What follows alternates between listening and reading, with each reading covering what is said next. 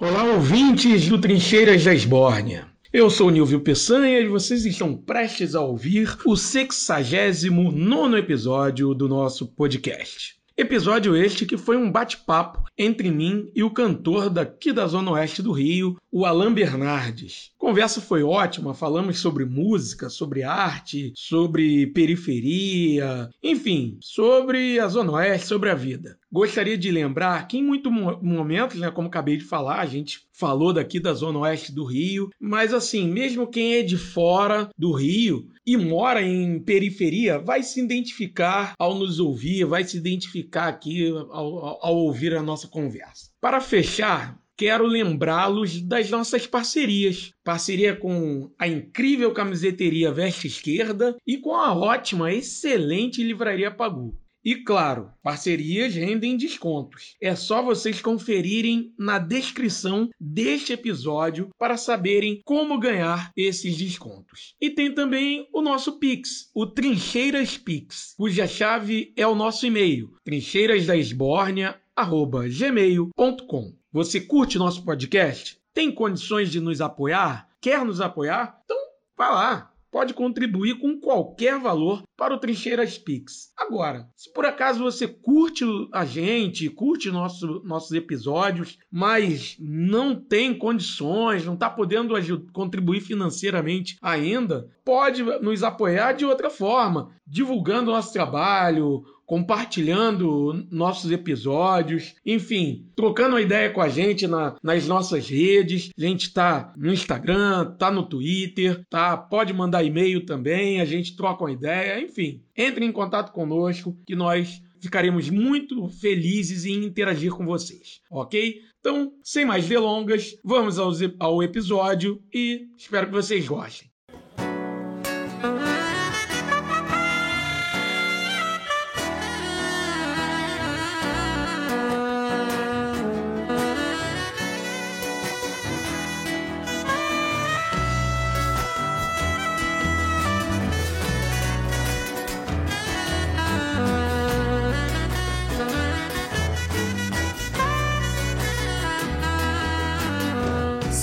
Deuses astronautas eu não sei. Guaratiba por ti trago raro carinho.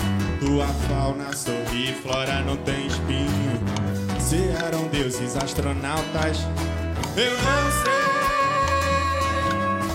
Eu não sei. Eu não sei de nada. Até me chamam de louco Julgar é tão bom eu quero ver se aguentam solar um carro. Olá, entrincheirados e entrincheiradas, esbornianos e esbornianas.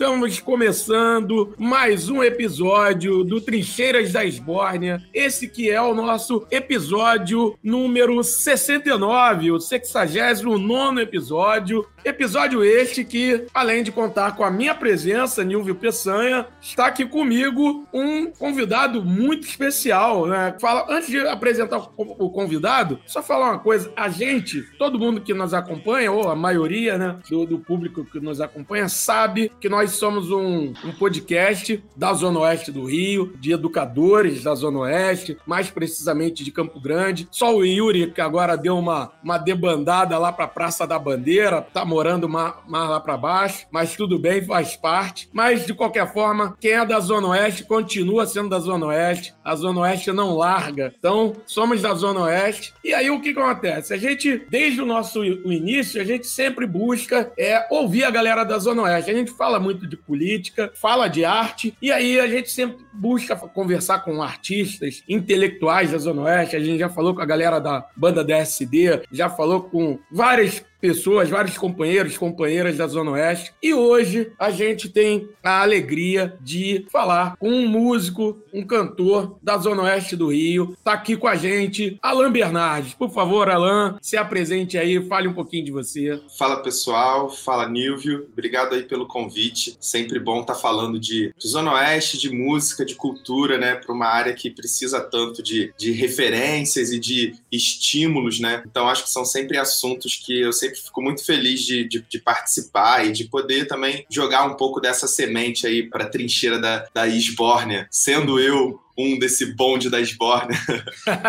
me identificando com essa esbórnia. E vamos, vamos, vamos para cima, vamos nessa aí, bater um papo, trocar uma ideia, prazerzão. E vamos em frente, batendo essa bola e sigamos. Isso aí, maravilha. Então vamos esbornear então vamos começar. É, cara, eu quero, começando aqui o nosso bate-papo, queria que você começasse a falar sobre como foi assim o, o, início da sua relação com a música e quais são as suas influências né, musicais. Então, a, a, música nasceu comigo muito, muito, muito novo já, assim, com 11 anos eu aprendi a tocar violão, comecei a fazer aula com violão com um camarada Demetrios, até um grande campo grandense. Conheço, morava, conheço Demetrios. O Demetrios morava em frente à pista de skate. E aí eu lembro que eu ia para casa dele, aprendi um pouco de violão e depois ele ficava comigo, ele tinha um skatinho, eu ficava na pista de skate, ele ficava esperando meus pais chegarem para me buscar e eu ficava ali com Demetrius na pista de skate. E eu sempre amei muito música, né? Assim, fiz, fiz essa aula com Demetrius, ele me ensinou onde colocar os dedos, ó, isso aqui e tal. E ele e, e foi logo muito rápido que eu aprendi a tocar os primeiros acordes, assim, as, as primeiras coisas eu fiz muito rápido. É, então aquilo me deu um certo estímulo, eu comecei a procurar música, na época comprava aquela. Tinha um monte de, de, dentro das bancas, um monte de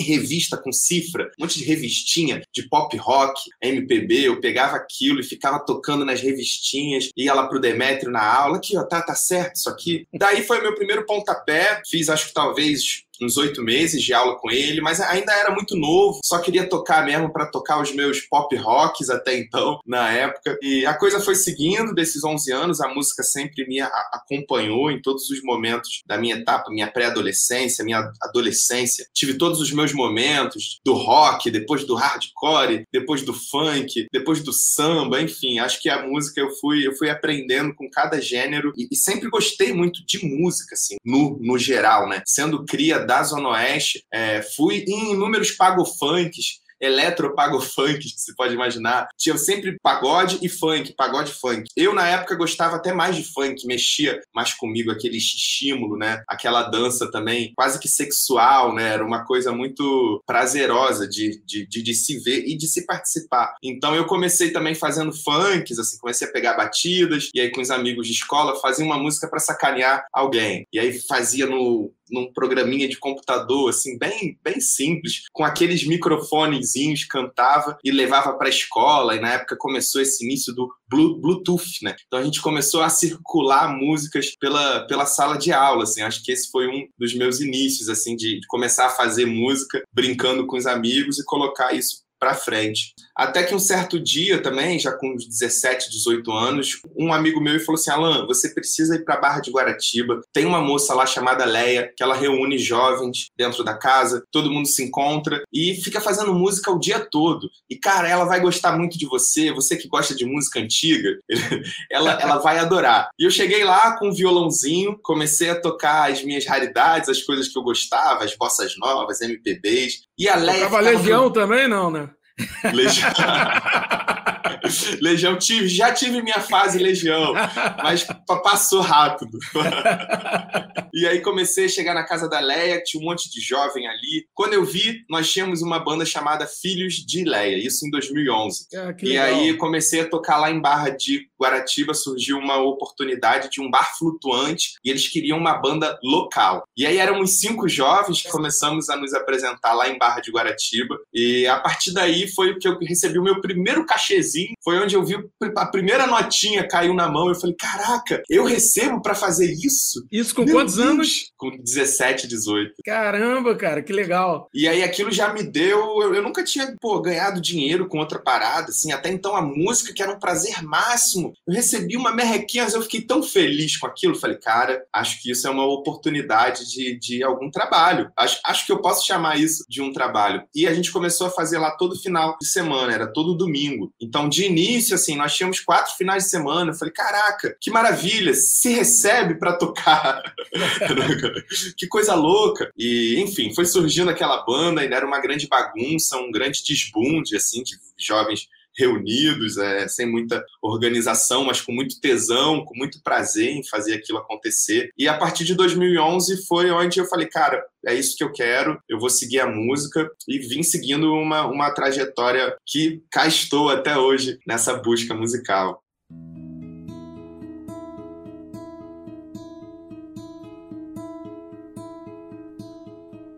Saiu de becos e já recebeu conselhos por senhores que diziam ele era bom, mas não tinha senso de barão, não sabia tocar violão. Entrou nas vias e saía nas esquinas e revia as plantações um tal de Dom João. Ele lhe disse, garoto Cara, bacana, bacana, bem legal. Falando dessa tua trajetória, você já começou a contar um pouco de história e tal. E assim, ouvindo, ouvindo seus álbuns, né? O 867, foi o, né, primeiro álbum ali, Maré Vazante, Fruto Bruto. Ouvindo seus álbuns, dá para perceber que tem muitas músicas ali que trazem, que são carregadas de vivências suas, né? São, tem muito de, de do autobiográfico. Como é que é isso, cara? Como é que esse processo de jogar as vivências na música, a sua, a sua vida servir de inspiração? Fala um pouco disso. Então, é, sempre foi, foi um processo muito, muito, muito curioso, assim, porque eu, eu comecei fisgado pela bossa nova, assim, a bossa nova foi o primeiro movimento musical que eu ouvi, eu falei, nossa, que bonito, assim, foram os primeiros acordes no violão que, que abriam o meu ouvido, até então do que eu tocava, que era um pop rock, bandinhas independentes, uma coisa bem simplista, e eu falei, uou, Tom Jobim, que, que é isso? Caraca, aquela coisa me emocionou de um jeito diferente, e ao mesmo tempo, era ouvindo Leblon pra lá, Copacabana, Copacabana, garota de Ipanema, e eu não tinha essa vivência, eu não sabia o que era Zona Sul, não sabia como era essa organização política barra geopolítica dentro do Rio de Janeiro, assim, não sabia como isso se organizava. E eu fui dentro dessa bossa nova, Tom Jobim, Vinícius de Moraes, entrei no Chico Buarque, tomei mais umas porradas e mergulhei no Chico Buarque. E aí eu ouvi uma música do Chico chamada Subúrbio. E aí nessa música eu falei, uau, Subúrbio, que legal, até que enfim, esses meninos de Ipanema vão falar do meu subúrbio. E aí quando entrei no subúrbio, enfim, a música é bonita, mas tinha uma frase que era Lá Jesus está de costas.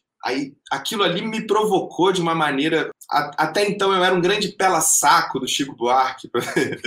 e quando eu vi que lá o Cristo está de costas, eu fiquei meio doído, assim, me machucou. Eu sempre fui um cara muito barrista, muito regionalista, vascaíno. Eu trato as minhas coisas com muito carinho, assim, é o meu clube de futebol, é que tem a minha história, que tem isso aqui, é o meu bairro que carrega isso. E lá o Cristo está de costas. Eu falei, cara, Chico Buarque não me parece ter essa vivência. Veio de uma família muito culta, né? Enfim, toda a trajetória dele é um cara, foi muito estimulado desde sempre. Mas aquilo me doeu numa, num jeito diferente. Eu falei, pô, e como assim Cristo está de costas, sabe? Ele, ele não pode falar que, que tá de costas pra gente. Ele, ele, ele não, não sabe como é que é essa malícia. Ele pode imaginar, ele pode ter as, as. Ele pode olhar a gente, mas ele não vai saber o que, que é isso. Então isso já começou a me provocar, que foi aí que eu senti uma certa ausência na música popular brasileira de referências suburbanas. Ou tinha música da margem, ah, o funk, o samba. E não é só isso, não é só isso. Não é só no samba que dá para se colocar Madureira. Você pode entrar dentro também de, de outros estilos musicais e ter as nossas referências, né? Quem gosta de Sim. bossa nova, quem gosta de uma MPB mais clássica, não é só a galera da Zona Sul, não é só o pessoal do centro. Pô, tem Campo Grandense, tem Banguense, tem, pô, a galera de Santa Cruz, enfim. Então eu, eu, falei, eu senti uma certa necessidade de se povoar as músicas também também com as referências nossas e com as minhas vivências, né, que vinham do subúrbio. Eu falei, caraca, se Chico tá falando que Cristo está de costas, eu posso falar das coisas boas que a gente tem. Eu posso criar uma bossa nova suburbana, entre, entre aspas, né? Mas eu falei, cara, eu posso criar um, uma canção, eu posso fazer canção, músicas que têm letras, músicas que contam uma história, que tem algum enredo,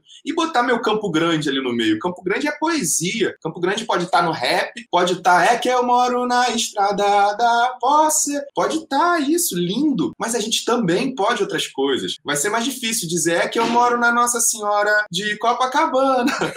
Não tem como. Então, assim, somos versáteis. Então, eu comecei a entrar nessa pulsação do suburbano, do nosso sertão carioca, de todo aquele imaginário. Eu também posso criar o meu folclore. Se eles têm as fanfarras de rua, eu tenho meu bate-bola, que é uma figura Perfeito. linda, uma figura simbólica, é uma coisa muito forte, é, é vivo, é pulsante, são pessoas que se escondem para ganhar visibilidade. É uma coisa linda, enfim, posso falar sobre isso de milhões de maneiras, com milhões de recortes. Então eu falei, cara, peraí, peraí, temos muita informação reprimida e também não usada. É, eu tenho poetas daqui, eu tenho cineastas, eu tenho músicos, por que, que eu não junto essa galera? Então, enfim, primeiro eu comecei numa pira de, de moleque jovem, querendo juntar todo mundo, fazer um grande movimento. Eu comecei a pirar nos movimentos. Ah, teve a Bossa Nova, teve a Tropicália, teve o Cinema Novo, tudo partiu de movimentos. Teve a galera do tal, tal, tal, os Doces Bárbaros, nananana. Falei, por que, que a gente não tem um movimento, um suburbando, sabe? Por que, que a gente não cria todas essas potências nossas, que são nossas, que nós temos o poder de fala, né? Nós sabemos o que é aquele barzinho, os, os amarelinhos, toda a sociedade vai, vai muito além de referências de locais. É dessa troca, né? É de, são de certas malícias específicas e culturas e hábitos que a gente vê que dentro de um Rio de Janeiro tão pequeno existem distâncias absurdas, né? Abissais de cultura, enfim. Dá pra gente dizer, então, que você fez uma espécie de movimento antropofágico suburbano? Você trouxe todas essas referências e fez a sua música, né? Eu, eu, acho, eu acho que, de certo modo, foi essa busca mesmo, assim. Foi essa busca ainda sem entender muito o que eu queria, mas dentro da música do Subúrbio Velho, eu coloquei o Paulinho da Cerâmica, um poema que ele falava sobre a fome. Eu trouxe ele, que era de Campo Grande, trouxe o Juarez, trouxe outras pessoas que eu tinha como referência, que eram as minhas referências, que o mundo dizia, ah, isso aí, cara, pô, isso é um fudido, isso é não sei o quê, é uma galera. Tá... E eu falei, cara, não, esses caras estão no meu primeiro lugar, sabe? Porque eles, eles viveram aqui, eles pulsaram, eles me contam histórias. Eu sou um cara que gosto de ouvir histórias, então sempre gostei de estar com os senhores, com a galera mais velha, sabe? Ah, vamos sentar no barzinho embora. Eu fico, sabe, aquele cara assim ouvindo e a pessoa tá falando, eu tô curioso, eu quero saber das histórias, como é que era Campo Grande na década de 70, ah, como é que acontecia o movimento, tinha tráfico, quem fazia, sabe, saber todo esse movimento, assim, tudo isso foi uma curiosidade para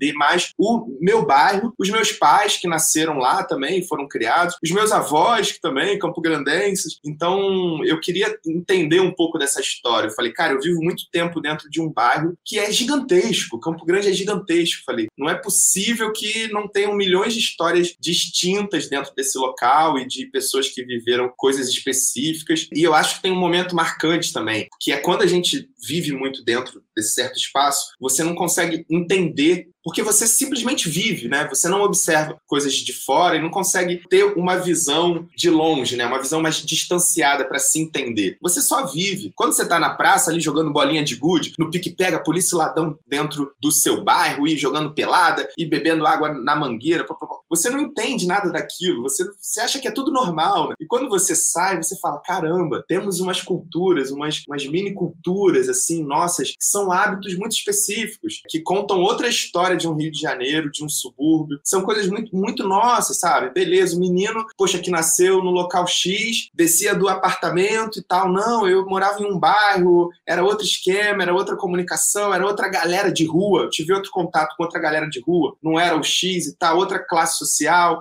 a escola que eu estudei, o movimento que eu fiz. Então, assim, tudo isso é muito rico. Então eu comecei a tentar parar e falar, cara, o que, que eu posso tirar disso? Quando eu saí um pouco de Campo Grande e depois fui para Guaratiba e tive outra vivência dentro de Campo Grande, eu vivia numa onda mais sertão carioca, tipo, somos um bairro, mas somos um bairro cidade. E aí depois eu fui para Guaratiba e falei, nossa, aqui a gente tem uma beleza natural que também faz parte da Zona Oeste, que eu comecei a chamar de subúrbio praieiro, que eu acho um lugar muito bonito, assim, muito específico, e que quase ninguém do Rio de Janeiro conhecia, Guaratiba. Guaratiba, né, é, é, foi aquele projeto para ser uma praia da Zona Oeste. Tiraram os nossos ônibus que levavam para o Recreio, para Barra, o 853, que vinha lá de Vila Kennedy, lá, lá, carregando sim. todo mundo para Barra, e juntaram um ônibusão da rodoviária de Campo Grande para levar para Guaratiba. Não mais, ninguém sai dali para Zona Sul, ninguém sai dali mais para Barra. Junta Campo Grande, vem Bangu aqui, ó, todo mundo para rodoviária de Campo Grande. Quer ir à praia? Vai para Guaratiba. Então também fizeram esse projeto de Guaratiba se tornar uma praia popular, uma praia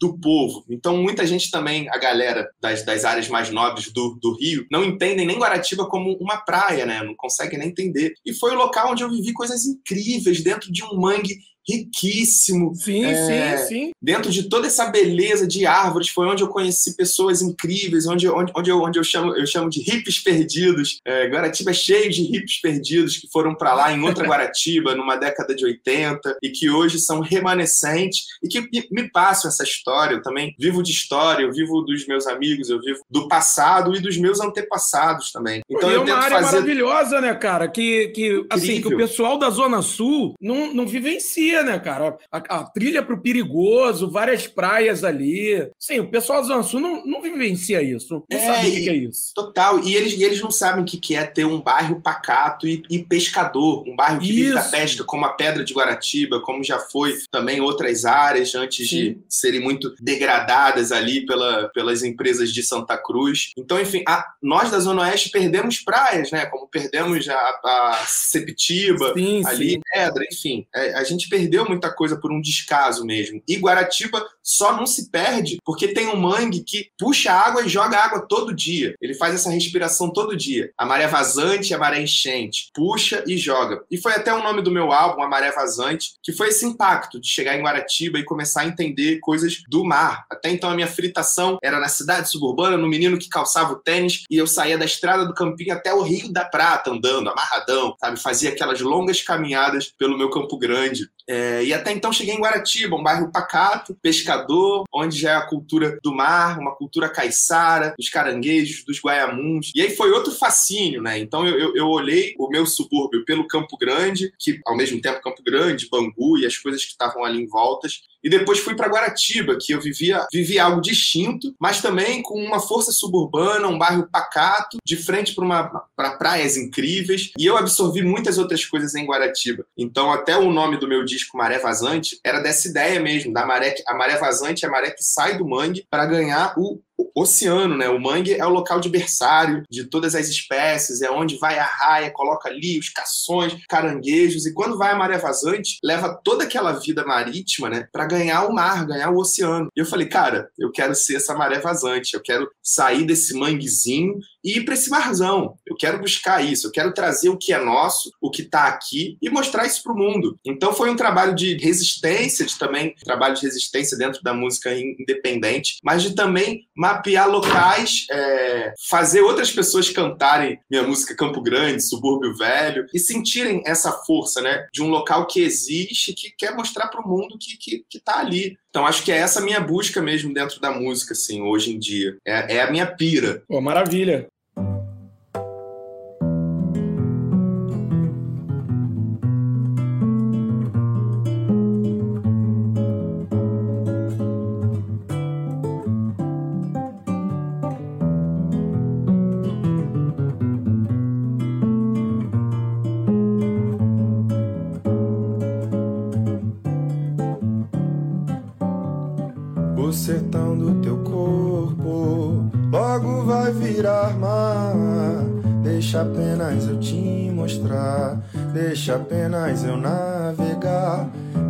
Cantigas no porto, já pode voltar já. Volta e meia frequento o mar, volta e meia te procurar. Pelas filas, entre blocos, nos passeios, desabrocho, desvaneio, desatino. O meu destino felino me leva a cantar, sem dar pra ser nunca mais me deixar só, lá do pé. Corre traz tu na maré, cantar sem dó pra ser nunca mais me deixar só, só sola do pé, corre traz tu na maré. Seguindo ainda na, na, na, linha dessas vivências e da tua trajetória musical, dá para perceber que você falou ali do, do início da tua jornada, né? De ter ganhado o primeiro dinheirinho ali ao, aos 16, 17 anos e tal. Mas pelas letras, por exemplo, letras como O Que Me Diz e Fruto Bruto, dá para ver que nem tudo, né? Nem tudo são flores, né? Tem uns percalços, tem umas contestações. E aí eu gostaria que você falasse um pouco disso e falasse também dessa coisa. Como é que são as, as dificuldades de ser um artista na periferia, na Zona Oeste, né? Porque a gente vê, foi como você falou, cara, a Zona Oeste ela é riquíssima, né? A periferia do Rio, a Zona Oeste do Rio, tem sambista, tem pintor, tem, tem de tudo aqui. Tem, tem artista pra cacete aqui. Tem uma, pulsa, né? A Zona Oeste é viva pra cacete. Então, assim, mas ao mesmo tempo, tem muito pouco incentivo, quase nenhum incentivo para essa galera aparecer, né? Para essa galera ter a sua arte, ter uma visibilidade em sua arte. Então, gostaria que você falasse um pouco sobre isso. Cara, é muito, muito corre, assim, muito corre. Até hoje é muito corre. É isso. Comecei em 2011, tô com 11 anos de, de carreira. Sim, porra, tempo pra caralho, sabe? Sim, sim. Quantas vezes eu, eu pô, o que Campo Grande, rodei muito, fiz muito Campo Grande, fiz muito. E a minha sensação era que eu ficava dentro de um ciclo lá dentro, sabe? Um ciclo lá dentro e, e enfim, esse cachezinho que vem, que muito pequeno, é muito pequeno, não é algo que dá para eu me, me, me, manter, assim. Nem hoje é algo que dá para eu me, me manter, porque a, a, estrutura ainda requer, vai, continua. Já alcancei muita gente, meu público está muito maior do que há três anos atrás. Hoje não é mais só Campo Grande. Isso, isso é interessante. Já ganhou o Rio, está ganhando parte do Brasil e eu sinto que ainda tem potência para mais, mas ainda é muito corre, assim. O trabalho dentro de um artista periférico é, é, é muito difícil, porque é muito fácil se desestimular, sabe? Quantas vezes eu vi que o meu trabalho estava rodando dentro de um mesmo espaço, sem conseguir expandir, sem conseguir alternativas, sem conseguir pessoas que pudessem me ver. Ao mesmo tempo, batia uma certa inveja também dos outros artistas que eu via, que, como é que ele conseguiu isso? O cara saiu mês passado de um local e já está nesse espaço. E, e, ao mesmo tempo, meio culpado. Pô, tô há sete anos e ninguém me olhou, ninguém me convidou para isso, tô há oito, tô há nove, tô há dez. Então, assim, vai, vão, vão se criando milhões de aflições, passei por milhões de processos dentro disso para conseguir entender e compreender, desde análise até psiquiatra, é. até porque tudo tudo é foda, é um corre, porque é muito fácil falar, ah, vou largar isso, beleza, mas pulso, Sim. uma paixão pela música, mas cara, isso é o que me deixa bem. Então assim, cara, como é que eu faço? Será que eu vou viver então um hipzão e vou viver feliz da vida, vou viver de frente para não sei onde, viver acampado lá no perigoso, ser aquele Alanzinho com violão que vai fazer luau todo dia, assim, beleza, é isso que vai me deixar feliz, mas que triste, né? Assim, é, é, muito difícil, então, buscar esse meio, meio termo, que é algo até hoje que eu vou, que eu tô tentando, que é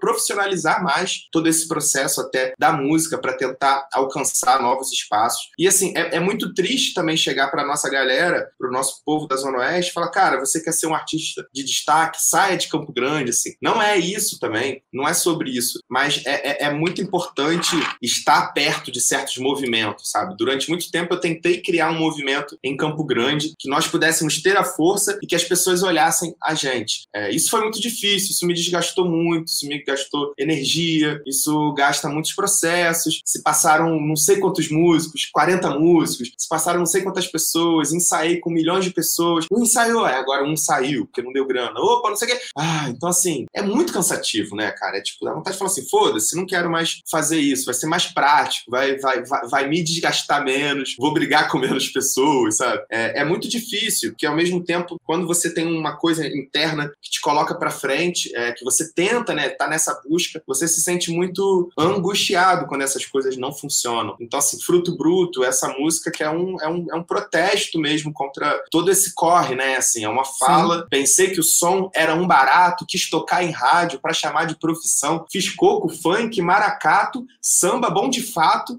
mas nem deu para o macarrão. O Lucas diz que eu sou talento, porta-voz do vento, que não me emancipou, querendo propagar a arte a cada conta infarte de um boleto que atrasou. Se é beat que se esquece, toma. E começa. Gomorra e Sodoma foi o Deus que se vingou. Do som que nunca foi ouvido, eu posso ser vendido. Quanto você me paga, amor? Sabe? Então é até uma, uma parada. Ah, é uma, Maravilha. É um, é um, é um artista já sufocado, Sim. falando, cara, não consegui nada do que eu tenho prazer. Eu fiz samba, eu fiz maracatu tu não tá indo, então é beat que vocês querem? É isso que tá na moda? Se é beat que vocês querem, vocês tomam. Gomorra e Sodoma foi Deus que se vingou. Do som que nunca foi ouvido. É tipo assim, porra, caralho, é o Deus que tá se vingando desse caos, de um som que vocês, por nunca me deram a oportunidade de, de ouvir. Então, é, e, e, chega nesse ponto, eu posso ser vendido, né? Briguei tanto contra, contra, contra, tantas coisas e agora posso ser vendido. Quanto você me paga, né? Me fala quanto é que você me dá, que eu tô num desespero que já se foram até os meus princípios. Então, é, é uma música mesmo que provoca, né? E fala, cara, que merda. Olha que ponto também pode ficar. E porque, poxa, tá falando de resistência, beleza, tenho 11 anos segurando isso, né? Então, essa música é meio que uma coisa, é quanto você me paga e ao mesmo tempo trazendo umas referências suburbanas, né? Eu posso parecer bem místico, falando em mágica e cartas de tarô, mas que não invalida a crença quando eu peço benção pelas mãos do meu avô. A bica no quintal, mangueira, a caixa d'água velha, no radinho, o futebol. Domingo quente a panela, no aconchego dela, pó descolorante e sol. e aí entra, quando quebrarei as barreiras do som, quando colherei os frutos do chão, quero saber. Quando muda, quando troca, quem poderá responder? Então, tipo, é isso, é aflição assim ao máximo. Tô aqui ouvindo meu radinho no futebol, descolorindo meu cabelo, querendo saber, cara, quando que isso vai acontecer, assim, quando que vão olhar para esse movimento. Então essa música, assim, foi minha angústia máxima. Eu, eu não estava conseguindo dormir, foi uma época de, de, pandemia, assim. Já entrava pouca grana. Veio pandemia, o que era pouco foi para nada. Minha cabeça vai ficando doida, é difícil dormir, acordar bem, né? Tipo, com todas essas questões, assim. E essa música veio, assim, com muita força, com muita... Eu tava, tava no meio de um processo de um EP, de financiamento coletivo, que pô, foi a galera que bancou, foi o público todo que bancou esse último EP, e com muita insegurança também, porque, pô, pedir dinheiro pra galera em época de pandemia, sabe? Isso também me deixava doído. Falei, caralho, que difícil fazer isso, mas eu também preciso, preciso falar, deixa eu ver se alguém tem para colocar. Foi, e foi 10 mil, assim, pô, não tinha um público também menor do que eu tenho hoje, que não é grande, já alcançou muita gente, mas não é grande. E 10 conto é foda, né, cara? Acreditar, botar 10 conto. Então, a minha insegurança, mas todas as dificuldades financeiras. Pô, conseguiu uma arrecadação muito boa, né, cara? Consegui. Então, assim, também fiquei super emocionado. Falei, cara, agora eu tô fudido, tô, mas eu vou entregar isso, vou fazer o melhor possível, assim. E, e, e é louco ver como que o, o, o, artista também vive dessas coisas, né? Eu sou muito estimulado pelas minhas vivências, pelo que eu tô passando, assim. A minha música é um, um porta-voz de mim, mas que acaba contando a história de outras pessoas naturalmente também. Porque eu tô vivendo o que as pessoas estão vivendo, e eu sei que grande uma parte né, que vive esse recorte, sabe de onde eu vim, de Campo Grande, Grande, da Zona Oeste, sabe que as minhas músicas têm essas referências, têm essa busca e que eu trago isso comigo, independente de onde eu for e para onde eu for. É isso que eu quero mostrar, assim. É esse personagem, é esse local que eu quero ocupar mesmo, assim, como um cara que é de Campo Grande, que nasceu em Campo Grande, porque é, é isso também. Somos muito carentes, né, de, de pô, de teatro, de, de, não, não de teatro, mas de movimentação dentro desse teatro, sim, né? De sim. apoio para bancar, pô, para passar o nosso filme na lona, passar não sei o quê, ter um encontro a gente é muito carente, né? Perdemos cinemas de rua todo, de Campo Grande e tal, e da, da Zona Norte, da galera, enfim, foi tudo virando dentro de shopping, foi tudo mudando. O pouco que tínhamos foi reduzido, né? E dentro da Zona Oeste não tem incentivo também, a galera não bota grana. Edital para um festival Zona Oeste tal, uma semana de, de artistas da Zona Oeste, a gente não tem. E olha o tamanho de Santa Cruz, olha o tamanho de Campo Grande, né, cara?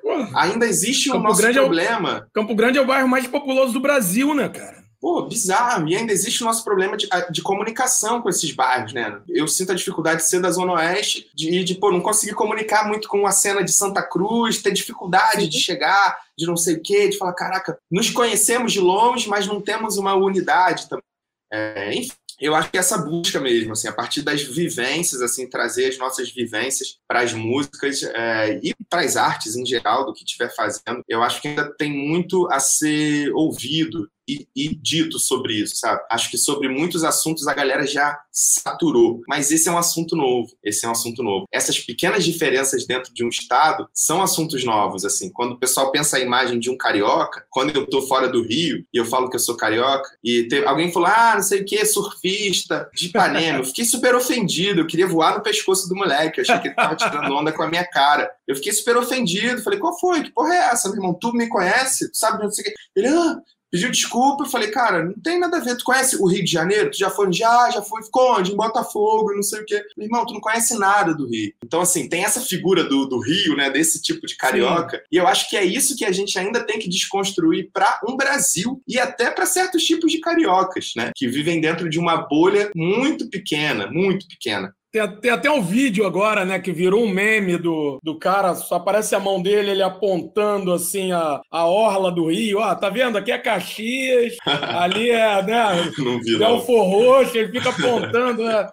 Saiu um vídeo. Né? Ah, eu tô ligado, agora é, é, é, só tá apontando a Baixada Fluminense que fica bem distante da Zona Sul, né? Então, Total, as pessoas realmente que... ficam pensando que é, que é mas é isso que a, a, mídia e a novela vendem, né, cara? Exatamente. Eles vendem a Zona Sul para né, fora e para dentro do Brasil, né? Então, é, fica parecendo que todo mundo conhece qualquer, qualquer ator da Globo que tá passando por aí. A é, gente vai com o ator da Globo a qualquer instante. Total. E, e, quando eles colocam agora nas novelas, né, tem um personagem do suburbano muito caracterizado, assim, né? Muito escrotizado até Isso, o personagem muito estereotipado, né? É, cara? estereotipado. É sempre o cara lá da Zona Norte, malandro, Isso. boêmio. Assim, Assim, então eu, eu acho que é exatamente isso, assim, dentro das artes, tentar trazer esse local do suburbano muito mais complexo, de vivências e de culturas, não é só essa malandragem boba e malandra de bar, de jogar porrinha, não é, não é só isso não, assim, de, de jogar o bicho, envolve muitas coisas, então assim, são signos que eu acho até que a galera da, da Zona Oeste que quer pensar isso tem que sentar e tentar mapear algumas coisas. Eu volto e meia fico tentando buscar algumas referências e tal, lembro de algumas palavras. Um dia desses mesmo lembrei do palmo deu, que era palmo deu, coisa de bolinha de gude, né? Quando chegava uhum, a mão. palmo deu. Palmo deu. Falei, uou, falei, esse vai ser o nome do meu disco. Palmo deu. Pequeno, simples e forte. Quem vai entender, sabe? Aconteceu uma situação engraçada eu estava em um, em um local e aí chegou um filho de uma artista famosa, que eu não vou dizer o nome, da, da MPB, e aí ele falou que queria ir no banheiro, para mim eu estava perto, ele falou que queria ir no banheiro e perguntou se podia ir no lugar onde eu estava, assim. Eu estava fora bebendo, ele falou, cara, quero muito ir no banheiro, posso ir ali onde você tá? Eu falei, pode ir. Aí eu falei, palmo deu. falei, aqui, ó, ele onde? Eu falei, aqui, ó, palmo deu. E aí ele, hã? Pau deu, e o moleque assim, é conhecidinho e tal, filho de um, uma grande artista da MPB. Assim. E eu achei aquilo mó barato, sabe? Eu falei, cara, coisas nossas. A gente nasceu em um mesmo estado, é, em locais diferentes. Pequenas coisas, pequenas jogadas, sabe? Deixa, deixa eu pensar. E eu expliquei ele, mas o que é palmo deu? Aí eu fui lá na bolinha de gude, falei, não, quando tu joga bolinha de gude, ele ficou tipo assim, ah, ah tá. Tipo assim, ter me achado um louco. Não, não julgo, não estava errado. Mas eu falei, cara, são essas minúcias que eu tento buscar, assim, coisas que estão praticamente esquecidas, estão praticamente longe, mas que, cara, te traz uma coisa lá de moleque, de infância, que você viveu, que certas pessoas ali dos bairros bairros em volta viveram, mas que mesmo a galera contemporânea de você, conterrânea no sentido do Estado, não viveu. Então, assim, eu falei, cara, são coisas nossas, são culturas nossas, são signos nossos, são palavras nossas, gírias nossas. Então, assim, tudo isso hoje é a minha é a minha busca de tentar mapear todas essas coisas que estão no ar e escrever sobre isso, sabe? Colocar isso, cravar isso em uma música, cravar isso em um projeto, em um roteiro, em uma fala, em uma peça, assim, isso precisa estar tá mapeado para não se perder para não para a gente não perder essa, essa cultura oral também que vai se passando que é muito rica assim muito muito válida. E que eu acho muito foda assim. Eu acho que a gente tem que esmiuçar mesmo sabe? Torcer o pano até cair o último caldinho que às vezes você fala assim cara já peguei todas as referências. É mentira. E tu lembra de um palmo deu desse? Eu falei nossa cara isso é incrível. Cara muito bom muito bom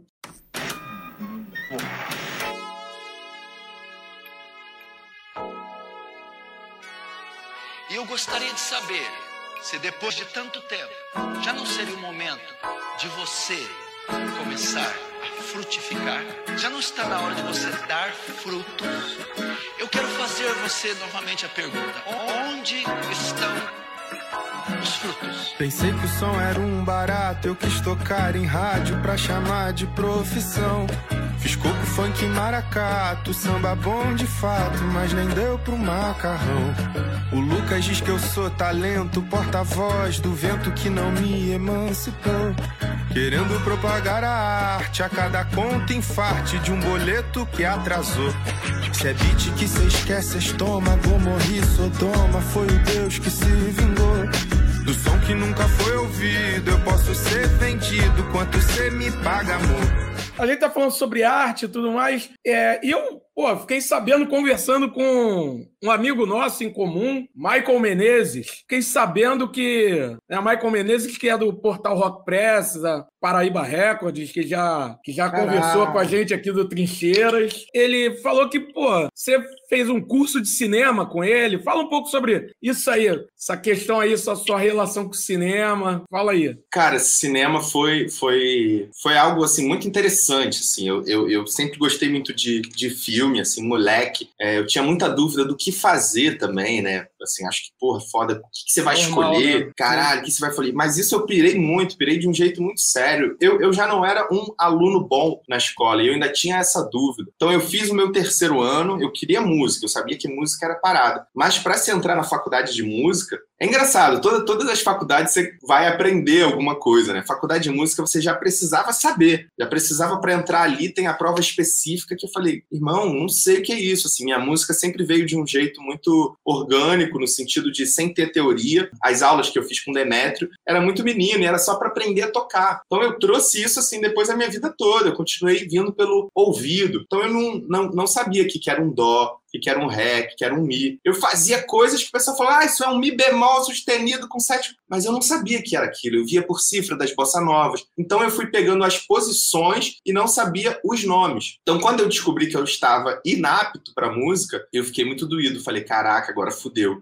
Aí eu tinha na cabeça ou geografia, que eu me amarrava nas aulas de geografia, achava incrível. Então a minha pira ou, ou era ser geógrafo mas aí eu falei, caraca, o que, que eu vou ser sendo geógrafo? falei, provavelmente eu vou ser professor. falei, caraca, não sei o que, será que eu, se eu escolher isso, eu vou ficar nessa? E a música e tal, não sei o que. E aí fiquei meio desesperado e aí descobri que tinha um curso de cinema. Falei, caraca, existe cinema? Falei, existe. E eu falei, precisa saber alguma coisa, galera? Não. Eu falei, é, graças a Deus. Eu falei, eu posso entrar em um curso que eu gosto sem precisar saber de nada, porque é isso, eu gostava muito de geografia, eu gostava muito de história, eram duas coisas que eu pensava, mas eu não estava disposto a fazer a faculdade das duas. Assim, eu falei, cara, eu quero estar tá dentro das artes, eu quero estar tá dentro das artes. Ia ser minha única opção se caso eu não conseguisse. E aí foi, um, foi uma trajetória, assim, complicadíssima, que aí eu fiz o pré-vestibular, não passei passei, aí, enfim, todos os meus amigos, cada um foi para um lado, cada um seguiu, e eu fiquei muito, muito doído também, que eu falei, caraca, eu tentei cinema, a primeira vez não passei, e aí tentei a outra no pré-vestibular, não passei também, então já estava assim, ficando largado, assim, já era um terceiro ano, você já está meio desgostoso também, jovem, cara, todos os meus amigos, cada um foi para um lado, todo mundo estava até estudando fora de Campo Grande, cara, eu falei, caraca, estou me sentindo solitário dentro desse, desse processo. E foi um processo que eu ficava muito em casa, não tinha muito o que fazer. E filmes, época de baixar música, torrent. Ia lá, baixava os torrents de filme, pegava os filmes antigos, aí ligava pro outro amigo que se amava filme. Tu achou a legenda do tal, tal, tal? Achei, toma essa. tá sincronizado. E a gente ficava numa coisa de ver filme loucamente. E aí eu falei, cara, cinema, assim, assistindo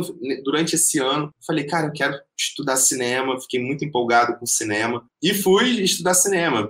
Fui para o curso de, de, de, de, de cinema e foi, foi bem interessante, assim, me deu muita. muita é, sempre gostei da coisa da música, da imagem. As imagens sempre me estimularam muito para letras e as letras sempre vinham com imagens. O pessoal sempre falava comigo: caraca, eu gosto das suas músicas, porque elas me remetem imagens me remetem cenários, paisagens e tal. Eu acho isso presente na sua música música, era o que me falava. Então eu acho que o, o, o cinema também entrou um pouco nessa onda de tentar traduzir coisas que as palavras estavam ali contando, assim, ou de tentar Sim. buscar essas referências e tentar entender um pouco mais sobre o que, que eu gostaria de mostrar, assim, de passar pela câmera. E é, é muito maneiro, né? Cinema é muito incrível esse mundo. Acabou que eu não tive a oportunidade de, de, de trabalhar. Fiz curtas, assim, pequenos curtas, mas como um campo grandense, eu estava muito longe também dos espaços, não cheguei a me, sim, sim. A me incluir na galera que fazia cinema. E isso, na época, parece clichê, mas assim, cinema não é um grupo muito diverso também, né? Não é um grupo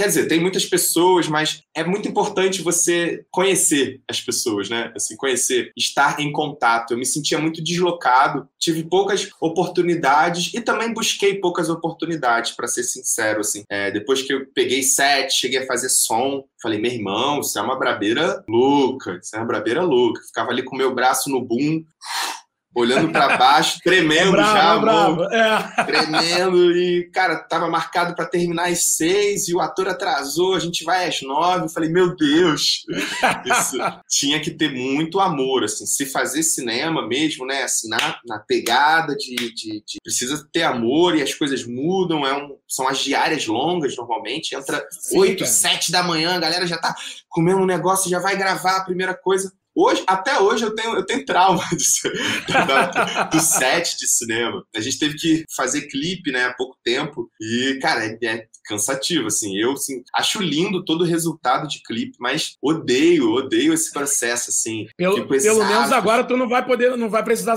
ficar no som, né? é, total.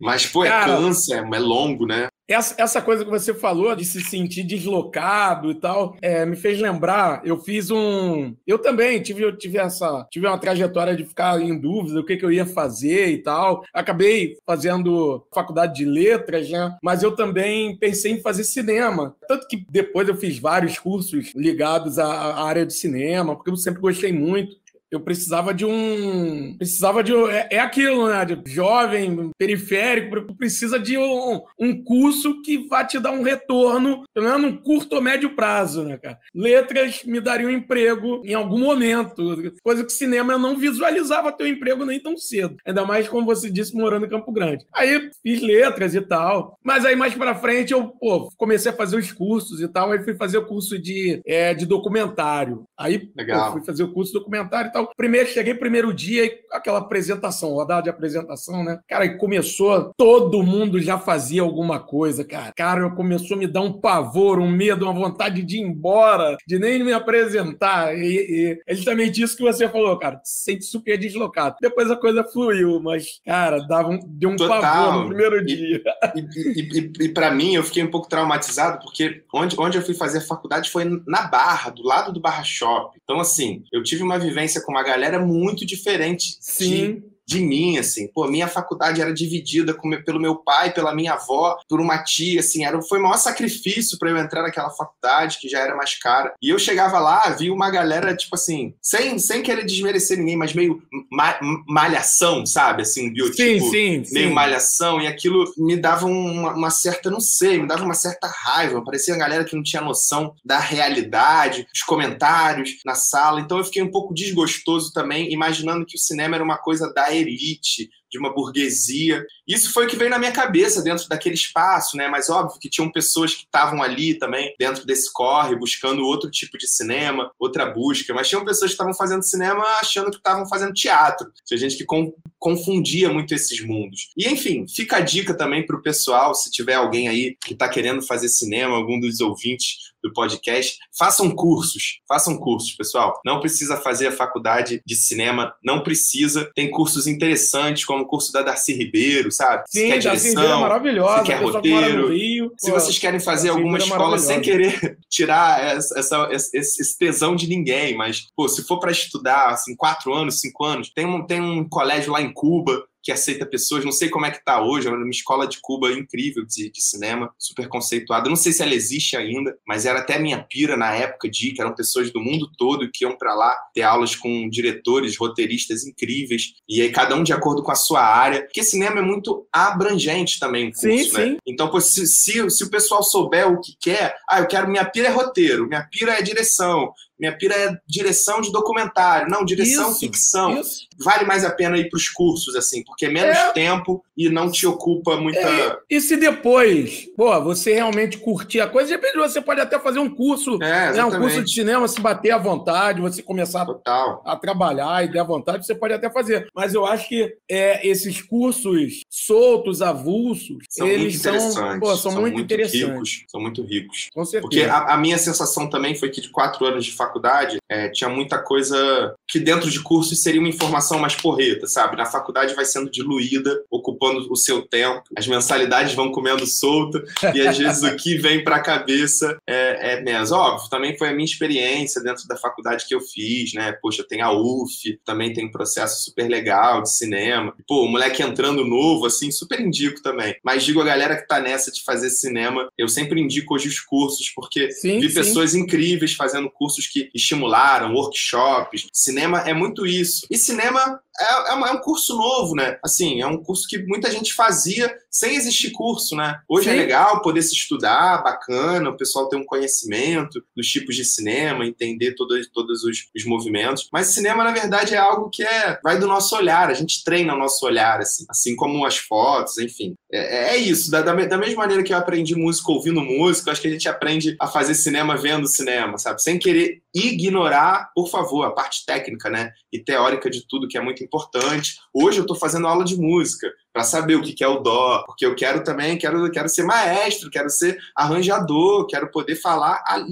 a linguagem dos músicos, que durante muito tempo eu, eu, não conseguia. Eu fazia música, mas eu não, não, conversava com eles. E hoje, eu, já que precisam disso, vamos para dentro. Eu quero me completar também, quero me, me preencher né, com todas essas informações possíveis para decolar esse motorzinho. Pô, muito bom.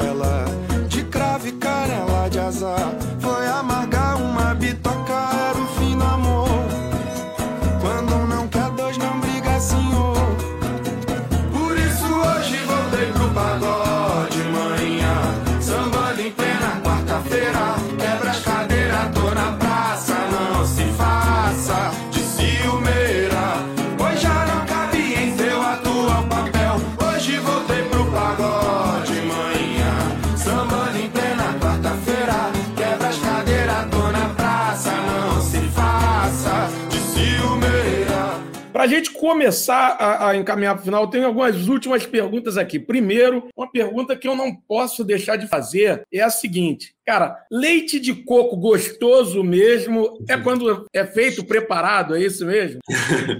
Olha, é, é, verdade, é outra potência de sabor, o leitinho de coco sendo preparado e você vendo isso, né? Tem uma coisa que a cozinha é um espaço para quem gosta de comer, é um espaço muito aprazível, assim, de, de se estar, né? Tem até aquela música, batuque na cozinha, assim, ah, não quer, por causa do batuque eu queimei meu pé. A, a cozinha sempre foi um, um, um, local de, de, grandes, de grandes criações para mim também. Sim, assim, sim. A cozinha é um espaço. E, e os alimentos, assim, para mim, os alimentos. A gente, porra, morando no Brasil, Rio de Janeiro, cara, temos uma fartura absurda, né? De possibilidades, né, cara? Os gringos vêm aqui e ficam loucos, né? Que fruta você quer? Já provou isso aqui? Cajá, caju, é, é, é, é uma é uma pancada de informação, de sabores e de saberes assim que também está dentro desse, desse Brasil, né? Que faz parte do Brasil dentro desse recorte de comida culinária. E o leite de, o leite de coco gostoso é o preparado mesmo. Ainda mais hoje em dia, nessa loucura de alimentos industrializados, assim, pô, tu pega o leitinho de coco, ele não tem aquela textura, né? Essa música eu fiz, minha falecida avó morou os últimos anos de vida dela ali na Cesário de, de Melo, perto do colégio Nossa Senhora do Rosário. Nem sei se é Nossa Senhora o nome, eu chamava de Rosário. É. É, pessoal, eu acho que é Nossa Senhora do Rosário. Eu acho que é, não lembro. Enfim, a, ali de esquina, onde hoje acho que entrou um casa show, sei lá, mudou alguma coisa, no, no viaduto, tinha um extra. E aí a minha avó foi comigo no extra, eu morei no final da vida da minha avó, assim, nos últimos anos. Eu passei uns dois anos com ela, morando lá, e a gente ia no mercado junto, era sempre nosso evento e tal. E aí ela pedia para eu pegar algumas coisas, ela pegava outras, e aí ela mandou a listinha com leite de coco. E aí eu peguei o leite de coco que eu vi, que era um leite de coco de caixinha, assim, normal, pá, leite de coco. Peguei o melhor que eu vi, assim, mais interessante, mas não tinha parâmetro. Entreguei para minha avó, mas que sabia que minha avó era exigente. Ela pegou, olhou, sacudiu e falou: esse não presta. E me deu de volta, assim. aí, eu fiquei, como assim, vó? Tipo assim, tu pegou o leite de coco, sacudiu e viu que esse não presta. Aí ela, olha a cor dele. Aí, tipo, era uma cor meio aguada, assim, não era. Ela falou assim: o coco, o coco não tem essa, essa, essa cor, esse, esse branco pálido. Ela falou: esse não, não presta. Aí eu, pô, mas como é que a gente vai fazer a receita que precisa de leite de coco? Ela, vamos pegar o coco, aí tirar o leite dele. Aquilo ali num, num jovem de 19 anos foi uma coisa nova para mim. Assim, falei, é, sempre gostei de comer, mas como assim tirar o leite do coco? Mas qual é o coco? É o coco verde? Não, é o outro coquinho aqui. Pegou, fez todo aquele processo, até então que eu não conhecia. Ficou eu na cozinha, vendo ela esquentar o coco, na boca do fogão, esquentou o coco, ela bateu com o martelo, ele abriu, tirou a carne do coco, botou no liquidificador com um pouquinho d'água, é, depois coou em um voal e foi espremendo, assim, tirando só o sumo e aquele leite de coco caindo. Assim. E eu fiquei assim fascinado. Algo simples, mas que para mim me deu um impacto visual aquilo e provando, falei, caraca, minha avó acabou de tirar o leite do coco, que coisa incrível, o leite. A gente ia comprar em uma caixinha e agora eu aprendi a tirar o leite, assim, uma, uma besteira. Mas ali eu sei que já já no, no mercado eu fiquei com uma frase na cabeça, que era esse. Dizia a vozinha Julieta, leite de coco é gostoso quando é feito e preparado. Dizia a vozinha Julieta, leite de coco é gostoso. Fiquei repetindo essa frase para não esquecer, anotei no bloco de notas e cantei só. Dizia a vozinha Julieta, leite de coco é gostoso quando é feito preparado. E achei legal, assim, achei a métrica, ficou meio rápida. Falei, cara, isso dá uma embolada, meio que um repente. E aí comecei a, depois fui construindo a música que foi a que virou Coco, coco então, ralado. Então a música partiu dessa. dessa partiu disso, desse por verso. da minha avó, desse Caraca, encontro com a minha avó. Desse verso as cara. coisas foram se construindo. Eu falei, cara, eu falei, agora eu preciso criar alguma história desse leite de coco, né? E aí fui, fui falar sobre toda essa coisa de Brasil, das comidas naturais, né, das possibilidades, novas possibilidades com os alimentos, assim. Eu gosto muito de comer, eu sou um grande guloso. Eu sou curioso também por comidas, sabe? Ó, prova isso aqui, ó. Ah, você quer farinha? Pô, já tô comendo. Antes de saber o que é, eu já tô comendo. Então eu, eu gosto dos, dos alimentos, assim. Ainda tenho muita vontade de escrever muito sobre esses alimentos do Brasil. Vejo cada documentário incrível sobre pô, Pará, Amazonas, cara, aquilo é coisa de louco, assim, as coisas que eles têm, aqueles nomes, eu fico anotando, ah, o que, que é isso, a maniva, não sei o que, tal, tal, tal, taperibau, cara, o, milhões de coisas, o, é, é, muito foda, assim, é até a minha próxima pira é, é ir pro norte, assim, para absorver as coisas que tem ali, porque eu tô fascinado, assim, até por esse norte, por essa origem de onde surgiram as lendas do, do Brasil, né, quase tudo veio de lá, o curupira, a, a caipora, o saci pererê, não sei o que, a matita perê, a vitória régia. Cara, é, é, muito bonito. Então eu também estou muito nessa, nessa onda desse Brasil por onde surgiu, né, diríamos assim, por onde por onde começou a ser pensado, eu acho, assim. Ou... Mas é isso, essa é uma grande. Essa é a inspiração do, do leite de Cara, coco. Magnífica coco história. Por falar em Brasil, tu já tem alguma programação para sair por aí, para fazer alguns shows? Já então, fez? Agora, Como é que é? É, agora a questão de show, a gente está a gente tá ensaiando um espetáculo estamos dando alguns passos atrás, segurando essas coisas para pegar algumas oportunidades mais interessantes, para fazer umas apresentações maiores também. Sempre fiz muito voz e violão e, e a galera sente muita falta de coisas com banda. Então hoje eu estou tentando estruturar para tentar colocar Bacana. um som com mais força, assim. O voz e violão é legal, mas ele não, não mostra tudo o que foi feito, o que foi pensado na produção das músicas. O voz e violão é um recorte muito pequeno de, de toda essa atmosfera que eu quero trazer da música música suburbana e brasileira, assim. Então eu preciso dos outros instrumentos para a gente sentir essa pulsação ou para passar isso para o público. Agora eu tô nessa pira de fazer com que o público tenha uma experiência boa, sabe? O público tenha uma experiência me melhor do que a que eles já tiveram durante esses milhões de anos que me viram fazendo voz e violão, sabe? Quero chegar e falar aqui, ó, pessoal, a banda agora cresceu. Pô, legal. Para trazer essa experiência sonora forte mesmo, falar, caraca, olha que força tem isso, fazer um show mais específico. Então eu tô evitando fazer shows menores, assim, para guardar essa energia, tanto musical quanto vital também, né? Para shows que tenham impacto maior. Já que a grana ainda não está entrando, né? Me vale mais impactar do que tentar buscar pequenas coisas que não me completam e, e público também não tem uma experiência boa. Então é melhor fazer menos e tentar ser mais do que ficar fazendo pouquinho, de pouquinho, de pouquinho, tudo recebendo pouquinho, tudo entrando pouquinho e, e as coisas não, não, não se não vão caminhando juntas, né? Assim, não vão Sim. estabelecendo um, um, crescimento. Você fica dentro de um ciclo um pouco vicioso. Então, eu tô tentando dar um passinho fora desse ciclo que eu já vivi muitos anos. Então, agora é, é, é uma estratégia mesmo, assim, como artista, para buscar novas pessoas, novos públicos. Sim. Perfeito.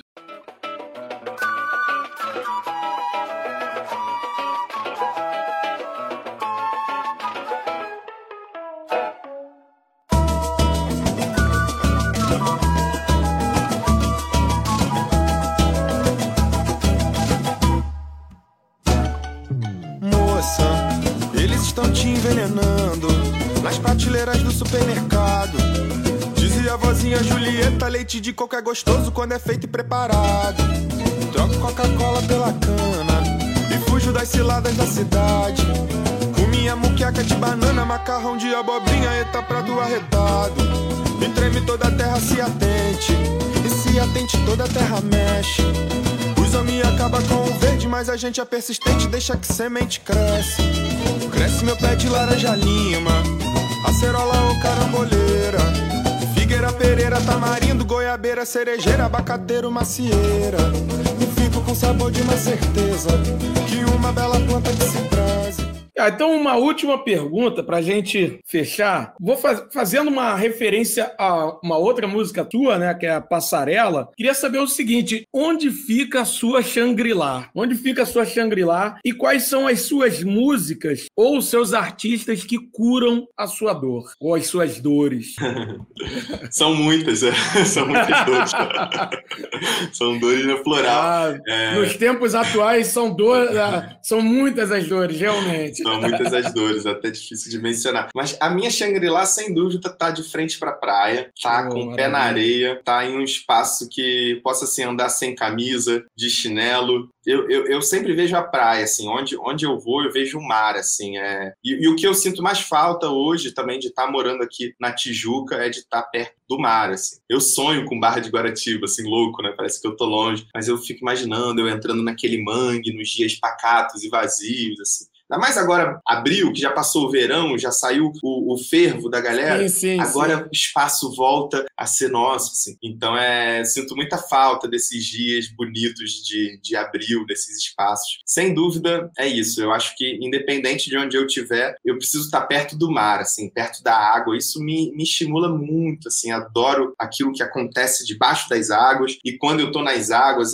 como isso mexe com o meu corpo, mexe com o meu dia, sabe? Eu vou dormir melhor, eu acordo melhor eu quero muito ter a praia em um, em um futuro assim dentro dentro da minha rotina, que seja para mergulhar, que seja para fazer algum exercício, para se alongar, que seja para fazer hidroginástica, sabe? Eu quero estar tá dentro da água de alguma maneira, que eu acho isso muito bom, assim, acho muito importante estar na água, isso me deixa, me faz sentir vivo, assim. Ao mesmo tempo que eu tenho um medo, é uma mistura de, de fissura, de um me traz medo, me traz uma angústia, mas também me traz um fascínio, sabe? É, é uma mistura, esses dois andam juntos, né? O medo e o fascínio Sim andam juntos. Eu respeito muito o mar e todas as forças que regem aquelas águas, desde a lua, dos astros, até todas as, as, as entidades possíveis que cuidam desse, desse reino, que eu acho muito incrível, muito foda. Então, para mim, sem dúvida, tá, tá na minha Shangri-La, tá perto da praia, pé na areia, de chinelo, de sunga, se possível, tomando um, um leitinho de coco ou uma água de coco. e aí, o, o, e os seus artistas, suas músicas ah, ou os artistas? É. Cara, os meus artistas é, é foda. A música brasileira é muito, muito incrível. Eu, eu, eu tive esses, esses dois pilares que eu falei que foram muito importantes para me morderem, assim. Foi o Tom Jobim e o Chico Buarque. para me provocarem, Sim. sabe? Porque até então eu, eu vinha de, de músicas muito diferentes daquilo e do nada tomei umas porradas mesmo, lendo a letra Sim. do Chico, falando, cara, esse maluco é um gênio, como é que ele conta uma história assim e tal? Quanta força, tanto musical e letra. Aquilo foi muito importante para mostrar que, caraca, olha, olha, olha as coisas que o Brasil produz musicais, sabe? Isso me deu muito. Mas depois de um tempo, assim, eles foram se dissolvendo. Eu fui conhecendo muitos outros artistas e cada um eu fui admirando por uma coisa, assim, é, é, é isso. Eu, eu sou muito fã dos gêneros musicais brasileiros mesmo, assim, real. Do maracatu, do samba. Eu canto samba até morrer, mas eu canto um funk também feliz da vida, assim, e sei toda a sua força, e sei onde que ele bate, que emociona, e sei onde que o samba bate, que emociona, e sei onde que a canção, que a letra, olha aí, ai, o meu guri. A gente sabe onde que aquilo bate também, então eu hoje, assim, é, é difícil colocar um, uma, uma, pessoa, mas a minha pira saiu muito desses nomes que foram da MPB, assim, os, os nomes que ganharam destaque, e foi muito para a cultura regional, uma cultura local. Depois que eu entrei muito nesses cantores de coco, nas músicas regionais, nessa galera que canta dentro dos seus sertões, que fazem esses movimentos culturais e tal. Isso, isso acabou me deixando muito fã também, né? Tanto desses malditos, sabe? Os Sérgio Sampaio da vida, o Itamar Assunção da vida, que são malditos, né? Pessoas que estão em outros locais do que o Chico Buarque conseguiu alcançar de mídia, que eu digo, né? Só de mídia mesmo, porque de arte cada um tem uma riqueza do, no seu lugar e ocupam papéis muito importante, tanto na música brasileira quanto na minha formação. Então, eu, eu tenho muita dificuldade de colocar alguém em um pedestal, assim, porque eu acho que todos me construíram mesmo, assim. Eu, eu tenho uma pira por vinil. Então, cara, eu tenho vinil, assim, de, sei lá, do cara que fez o frevo, do quem fez um dos primeiros, não sei o quê, e eu olho esses caras, assim, com um fascínio, sabe? Pessoas que às vezes foram só compositores, que outros artistas gravaram, mas se você me perguntar nesse momento, assim, quem, quem eu piro mais, tem dois artistas artistas que eu piro bastante. Um é um cara que eu admirava por não só pelas letras e pelo enredo, era um cara que eu queria muito conhecer. Aliás, quando eu vim para Tijuca, eu tinha um sonho, falei, cara, eu vou encontrar ele em algum bar da Tijuca e a gente vai trocar altas ideias, que era o Aldir Blanc, que é um é falecido, né? Sim, é um sim, grande sim. letrista, vascaíno. Então eu também achava vascaíno, que a gente ia ter muita coisa em comum. Falei, cara, vai ser um barato. Que eu tava até brincando com os meus amigos. Eu falei, cara, eu tenho poucos amigos vascaínos, assim. Terrível. Jogo do Flamengo, vai todo mundo se reunir, fica só eu de fora. Eu acho até que me dá muita dó, mas eu não vou. eu não vou, só de pirraça. E, e, aí eu, cara, eu viajava no Aldir Blanc. Então, hoje ele é um cara assim que eu tenho muito, muita admiração. Eu queria muito ter esse encontro com ele aqui. Infelizmente não foi possível pela Covid. E outro cara é um que ainda está vivo também, que eu admiro muito as letras dele, é o Paulo César Pinheiro é um cara que assim também ocupa um espaço Excelente. hoje absurdo, assim, as letras, a potência das letras dele. Eu estou tentando muito chegar no Paulo César Pinheiro, entrei até em contato com o filho dele, estou mandando várias Legal. mensagens, estou enchendo o saco do moleque, porque eu quero, eu quero virar, tomara que ele não ouça isso, que eu estou tentando virar amigo do filho dele para chegar no pai. Assumindo para vocês aqui de primeira mão.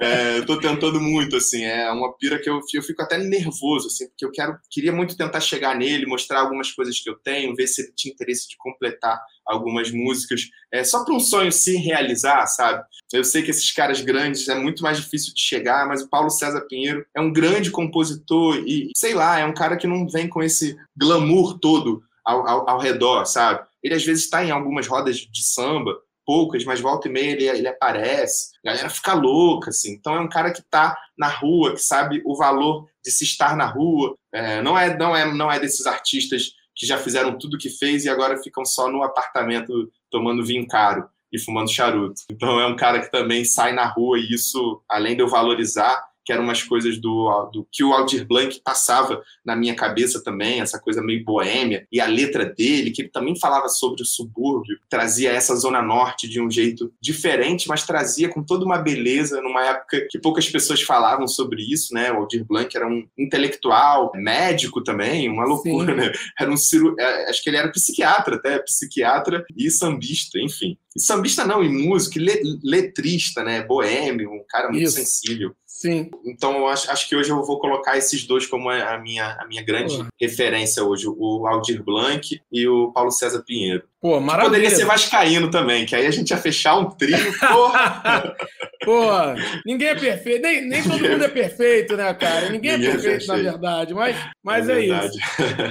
Alan, quero, antes de passar a bola para você, né, dar suas considerações finais, quero agradecer muito, mas muito a sua presença aqui. Conversa foi super deliciosa, super gostosa, pô, super descontraída, divertida. Gostei muito. Só posso te desejar toda a sorte do mundo, todo o sucesso que você merece, por ser o artista que você é. Curto muito seu som. Te chamei aqui porque né, a gente nem se conhece, só te conheço de vista, de, de, de te ouvir cantar. Então, assim, você não, não é meu amigo, e tal. Te, te, chamei aqui pelo artista que você é. E agora vou ficar torcendo ainda mais por você, por ter te conhecido mais e saber a pessoa que você é. Te desejo muito, muitas coisas boas, maravilhosas, tudo que você representa. E tá aí o espaço para você se despedir e dar suas considerações finais. Pô, cara, eu que agradeço aí a participação. É isso, assim, para mim é sempre muito importante também é, ocupar esses espaços de troca de ideia também, né? A gente, dentro da, da música, dos discos, a gente tem pouco espaço para se falar, diríamos, né? Sobre tantas coisas que são pensadas, que são elaboradas. Ali a gente só pega uma sinopse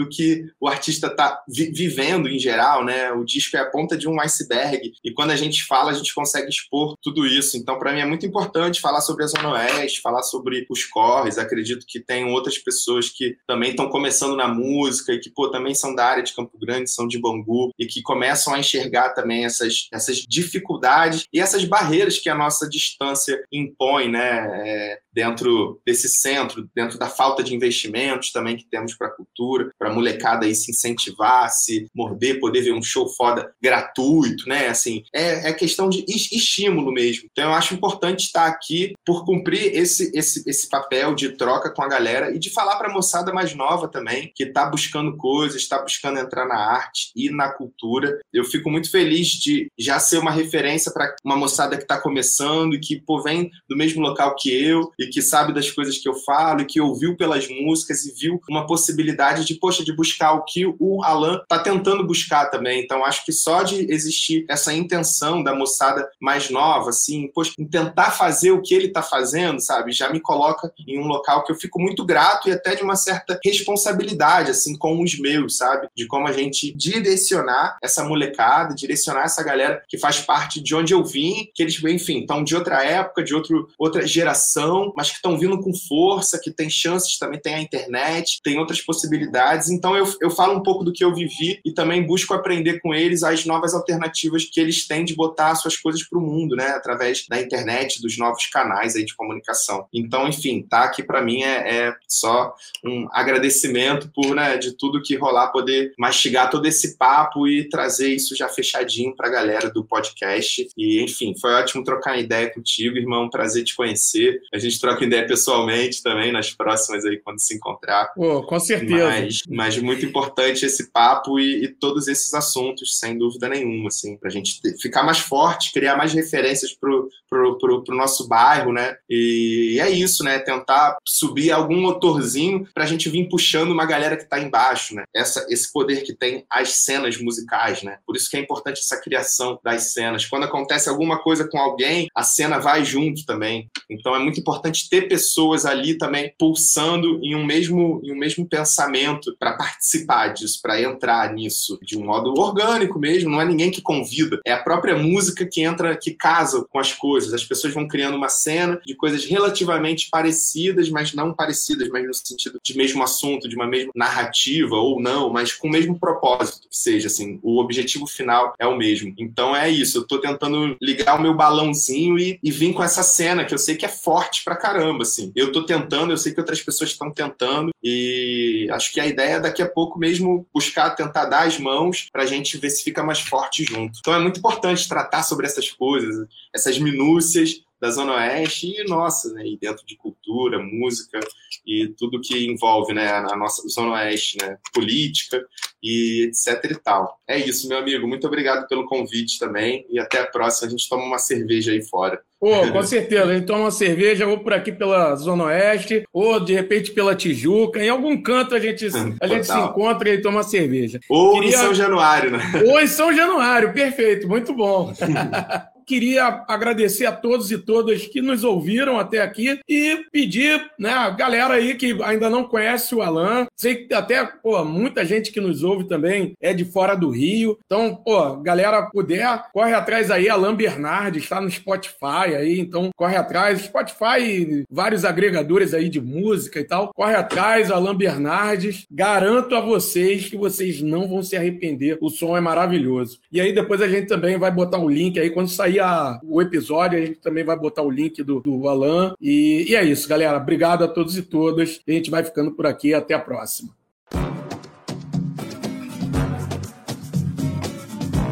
alô? Alô, subúrbio? Vamos que vamos.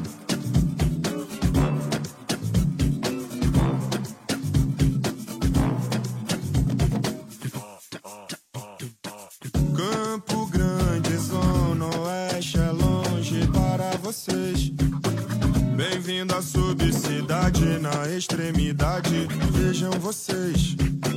Do asfalto olhando as lajes que ficam à margem restinga.